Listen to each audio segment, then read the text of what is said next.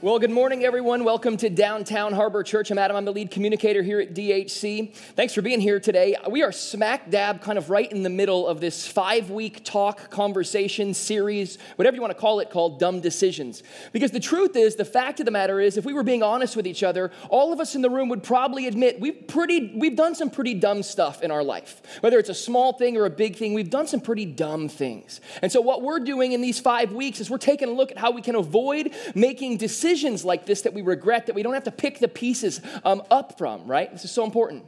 So today I kind of want to tell you just a quick story as we begin. I think it's going to set the stage for um, what we're going to talk about today. So I don't know if you you're, you're into the media or you check things out, but if you were around in 2012, you saw this story come out. So the Walt Disney Company, this big conglomerate, actually purchased another conglomerate called Lucasfilm. Okay? Lucasfilm is the company responsible for producing film and television series and movies based on the Star Wars movies. Now, if you're not a Star Wars fan, don't, don't check out. This is, can still apply to you at some level, right? But Disney bought Lucasfilm in 2012. And what Disney said to Lucasfilm was, is, hey, we want to have a new movie by 2015. So they developed this and they came up with The Force Awakens. And for those of us who were a Star Wars fan, like this was the big deal, right? Mark, Carrie, may she rest in peace, and Harrison were all coming back. This was a big deal. But I was also excited about the merchandise that was going to come along with this because you knew that they were going to sell the ton of, you know, we sell a ton of merchandise related to this. And so one of the rarest items that I thought that was coming out based on this new droid in this Star Wars movie was this, right? This is, okay, so I want to tell you what this is. This is kind of like the first remote controlled from your phone like new thing. It was called a BB-8. Sphero made these things, and I was like, it was a new new idea, new concept, but you could actually control it from your phone. And I said, listen, I don't. These are going to be so rare.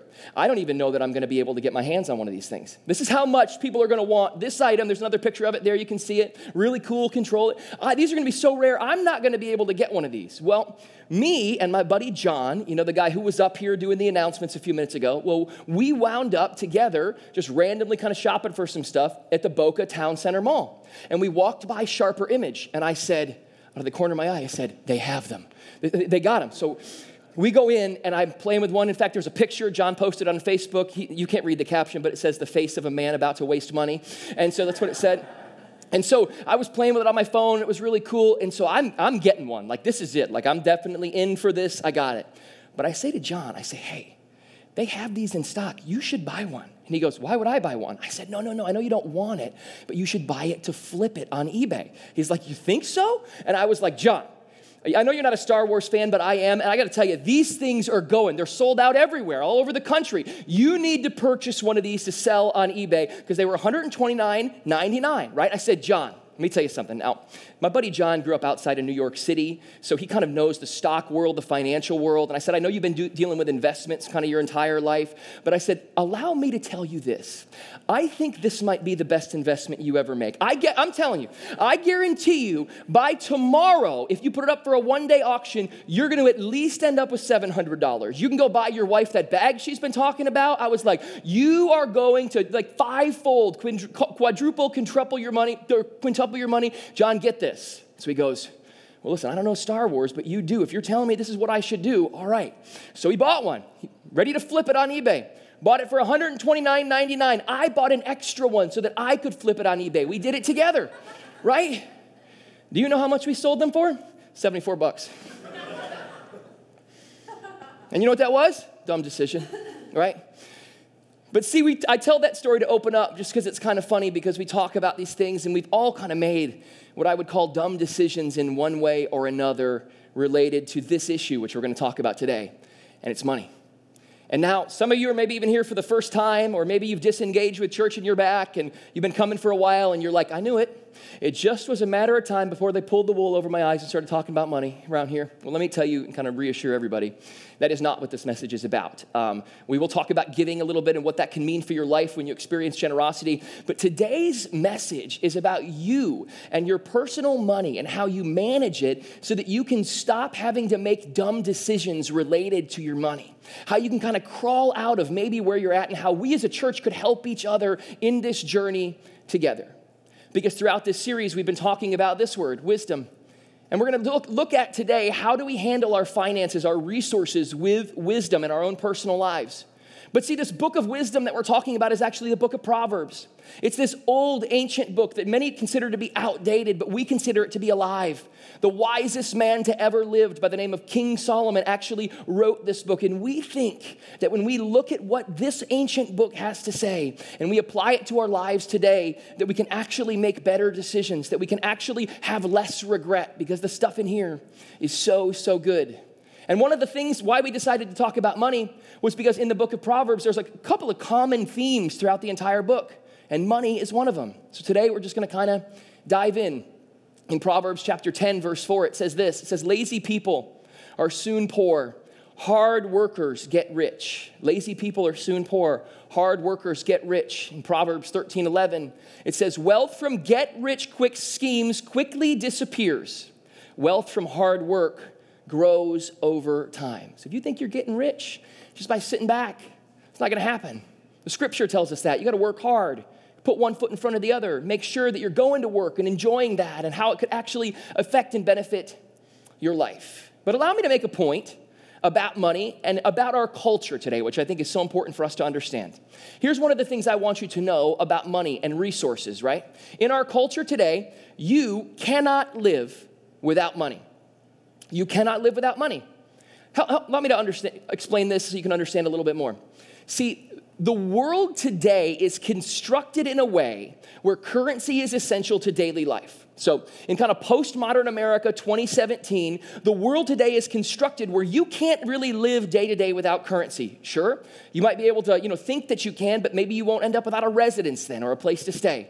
And in our culture today, food and even water or beverages cost money. So to even survive, you just can't survive without dollars, right? So that's why it's important for us to look at what actually money is and how it affects each of our lives and how, why we need to be wise related to money. Because if it's essential to our life, we want to talk about it. And that's again where wisdom comes in, right? Because one of the things that I believe with all of my heart about money and about resources that a lot of us don't do, or maybe we haven't done in the past. This is something I believe. Money needs to be handled with wisdom. Money needs to be handled with wisdom. Not, is this the right thing? Should I do this? Should I buy this? Not, is this the wrong thing? But in light of my past circumstances, current experiences, and future hopes and dreams, what is the wise thing to do? Because for so many, if we were being honest, we've made a lot of unwise decisions related to money. For so many, this is a reality. For so many of us, we've kind of looked at each other or maybe looked in the mirror and gone, Why did I buy that? Why did I do that? I know I couldn't afford that. Why in the world did I do this? Now I'm riddled with, riddled with debt, right? For so many people in our culture, and maybe it's some of you in this room, this word is a reality. And this word is going to make some of you uncomfortable as we talk about it today. But this word is what happens when we make unwise decisions financially, when we become riddled with debt. Now, I understand why. It's really easy in culture to understand why we get into debt. It's the way our country was made, right? Because we're told over and over again, yes, you need to go to post secondary education and go to that school and take out this loan to do it. The interest rate's low, don't worry about it. Yes, you need a new car. You need to get that done. The interest rate's low. Get that American Express. Get another one. Get another one, right? The interest rate's low, and what happens over time is with our financial unwise decisions, we end up in this debt situation that some of us can't even crawl our way out of because it's crippling to our everyday life. And if you're not there, I'm glad. But the truth is, the reality is, the fact of the matter is, is that most people that I sit and talk with, whether they're having relationship issues or maybe it's just a personal issue, money is the number one thing that always comes up. And the same thing is said over and over and over again I'm in debt and I don't know how to crawl out of it. But the cool thing is, the scripture talks about this. The book I was talking about, Proverbs, talks about this very issue. In Proverbs 22 7, it says this. This is so key to understand. Don't miss this. This is so key. The rich rule over the poor, and the borrower is slave to the lender. That's how graphic the language that the author uses to describe what happens when you are in debt. The borrower is slave to the lender. Our country has a very bad history with slavery and that word, and we know how terrible it is. That's the word that's used here terrible, when you are in debt. I wanted to look at what the definition of a slave was actually in the dictionary because I think it's important, important for all of us to understand that. And it says this slave, a person who is the legal property of another and forced to obey them. That's what happens when you're in debt. You actually owe someone else something, and your life can't function the way that it's supposed to because you're riddled with the debt. You're not enslaved to a master or an owner, but you're enslaved to American Express. You're enslaved to Visa. You're enslaved to your home, right? Because the bank who mortgaged your home, because this is so key, right, for us to understand the legal property of someone else and forced to obey them. So if we're in debt, and our country's in debt, and personally we're in debt, and our families are in debt. What are some of the consequences of debt? It's interesting to look at this because sometimes we go, okay, yes, we are, now what? What are some of the things that we're paying the price by being riddled with this because of? Well, the first one is so simple you can't give. Whether you choose to do that here or to a person or another organization, that is none of our business. We hope it's here. That's not what we care about here, though. But when you're so riddled with debt, you cannot give the way that you should give to culture, to our community. And I get it, right? Why? Because you have bills, you have payments, and the interest rates are racking up. How could I part with this little amount of money here knowing it could go there and reduce my debt? You can't give. And we're going to talk about this in a second. Giving, being generous, is one of the coolest things that we have the opportunity to do as people. So you can't give, but then you know what else you can't do? You can't enjoy. Sure, you can go out to dinner, you can go on vacation, but when you're riddled with debt and that bill comes at the end, you didn't pay for it in cash more than likely. It just added to the bottom line, it added to the debt. So therefore, even though you appear to be enjoying, there's still something in the back of your mind that goes, Ooh, I really, really couldn't have enjoyed this as I thought I could because I know this just made the mountain higher. And then lastly, your relationships suffer. Not only is it your family and maybe your friends because you can't hang out with them as much, but if you're in a dating relationship or a married relationship, and you have a mountain of debt, and the number one issue I've sat across from couples and talked about is debt because it's hard, it's stressful, and then you can't focus on the individual like you want to. Your relationships suffer because of debt. This is why it's so important for us to begin making wise decisions related to money. So I looked it up. And there's some debate on this figure, so you might see something even different. But do you know what the average household in America is in debt. Some people include the mortgage in this figure, other figures do not. It's kind of like 70 30 debated this. Do you know what the average household in America is in debt? It is $203,163 in debt. And if you're staring at that number, how can you do anything? Because the only thing that you need to do is figure out how to pay that back because you're a slave to the people who you owe it to. 203 grand. So here's something I want you to know at Downtown Harbor Church. We're just going to say this and we're going to set this standard from the stage. And you can remember this during the week or whenever you're looking at your finances next, you can remember this. This is one of the things that we want to start doing here more than anything that we do, right? We need to learn to live below our means. Yes, we might even be able to afford it. Should we? I don't know. It's just piling up the debt. Yes, we want that. Should we get it or should we not? We have to look at our dollars every single month and go, okay, let me lay this out. And then, with what I have versus what I want, I need to learn to live below that so that I can have excess at the end, so that I can do other things with it, so I'm not so stressed to the core of my being that I can't even live. We have to learn to live below our means. I don't want to start that right here. But do you know what the debt says to me the word debt and your own debt and my own debt and our country's debt. Do you want to know what it says to me so much? And this is something that the scripture talks about that we need to avoid at all costs. But you know what it says to me? I think this is so important. It says to me that people love money. And I get it. It's appealing because everybody wants a new suit and you want a new ride and your house needs to be tricked out because you live in South Florida and there's a show to put on. I get it, right? Okay? But when people are that far in debt, allow me to tell you this it shows me that we as human beings and culture, we love money. So I want to tell you something right now, and this is just a very blunt thing from me to you.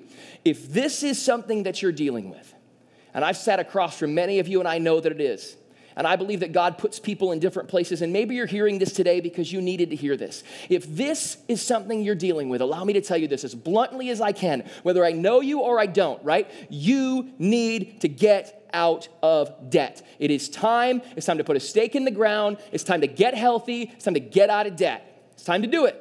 Why? Because when you're riddled with debt, you miss out. When you're riddled with debt, you miss out on things.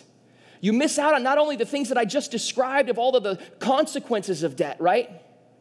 But do you want to know the main thing? The number one thing that you miss out on if you're riddled with debt?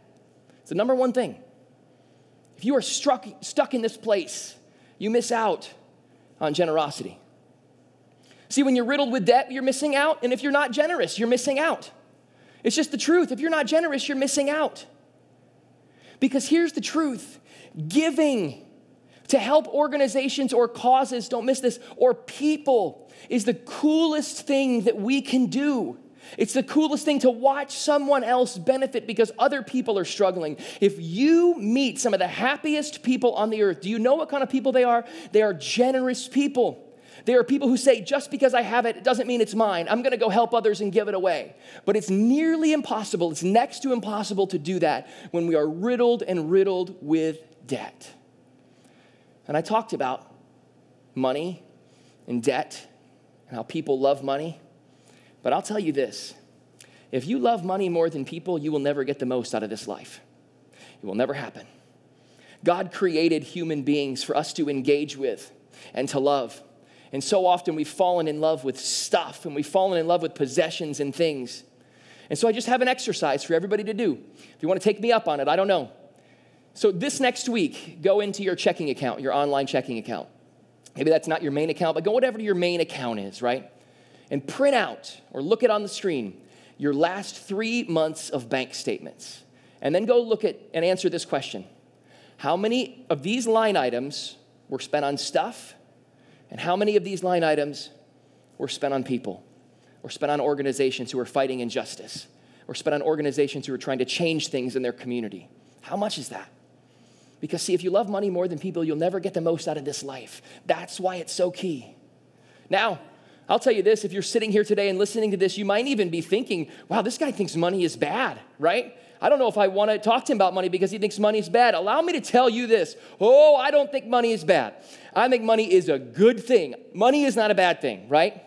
Money is a good thing. I would love people at Downtown Harbor Church to go into amazing professions and make awesome money so that you can live the best life ever. I think we should be entrepreneurs and starting companies and starting businesses to help transform our own community. Oh, I don't think money is a bad thing. Don't get me wrong there.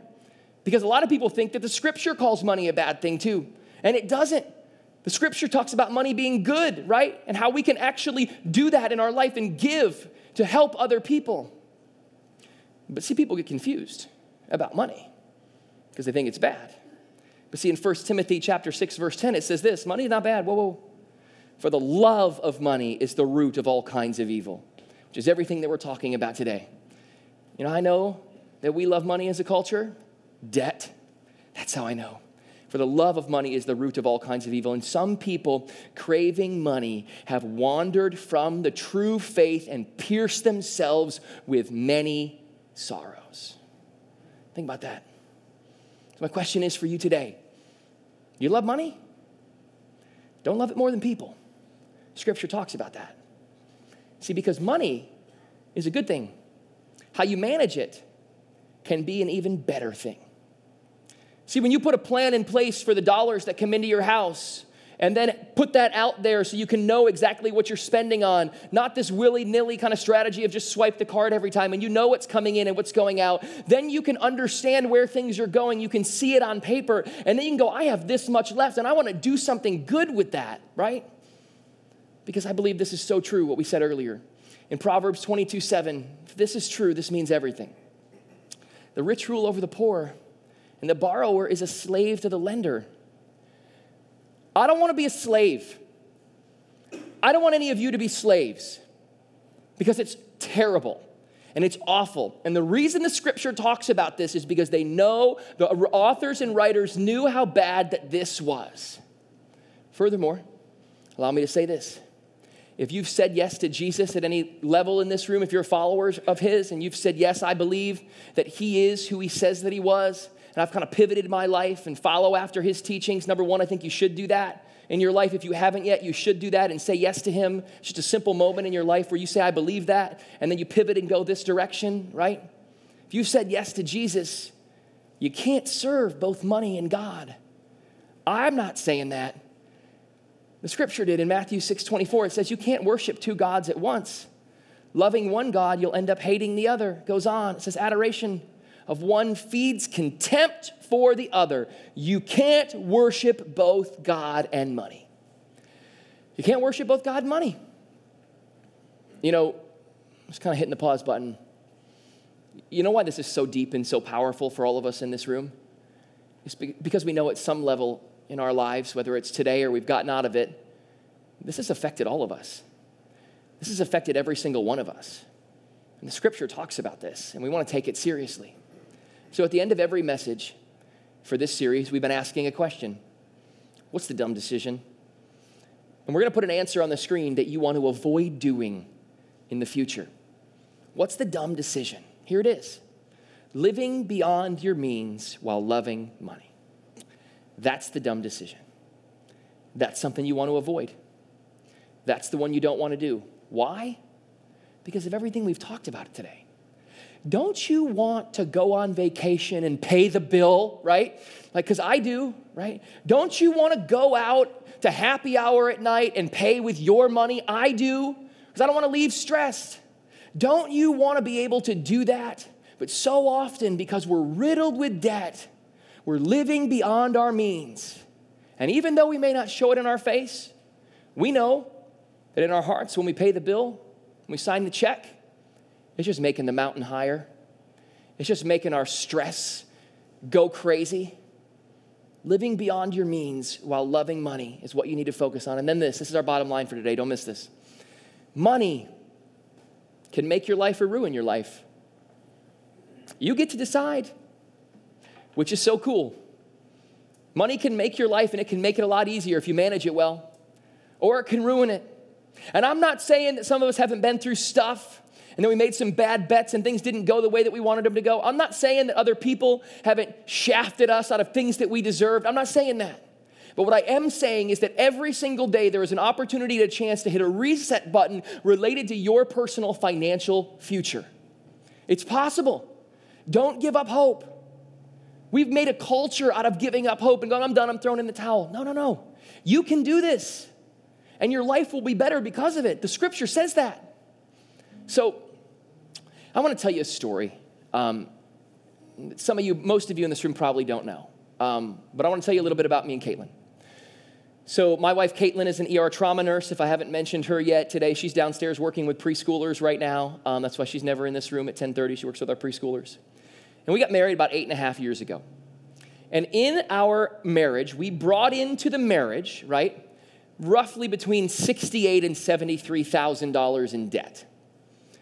That number, between 63 and 78, which the exact figure eludes me, did not include, don't miss this, did not include student loans or a mortgage. 63 to 70, or 68 to 73,000 in debt.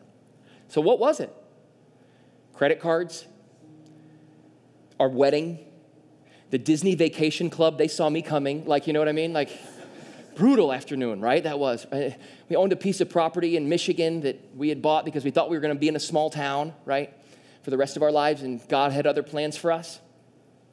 And so I said to Caitlin about six months in, I said, we sat down, because I, I, was managing the money. Um, kind of one person had done that in our m- marriage, and it worked well, so I managed the money. I sat down, I said, okay, here's the deal.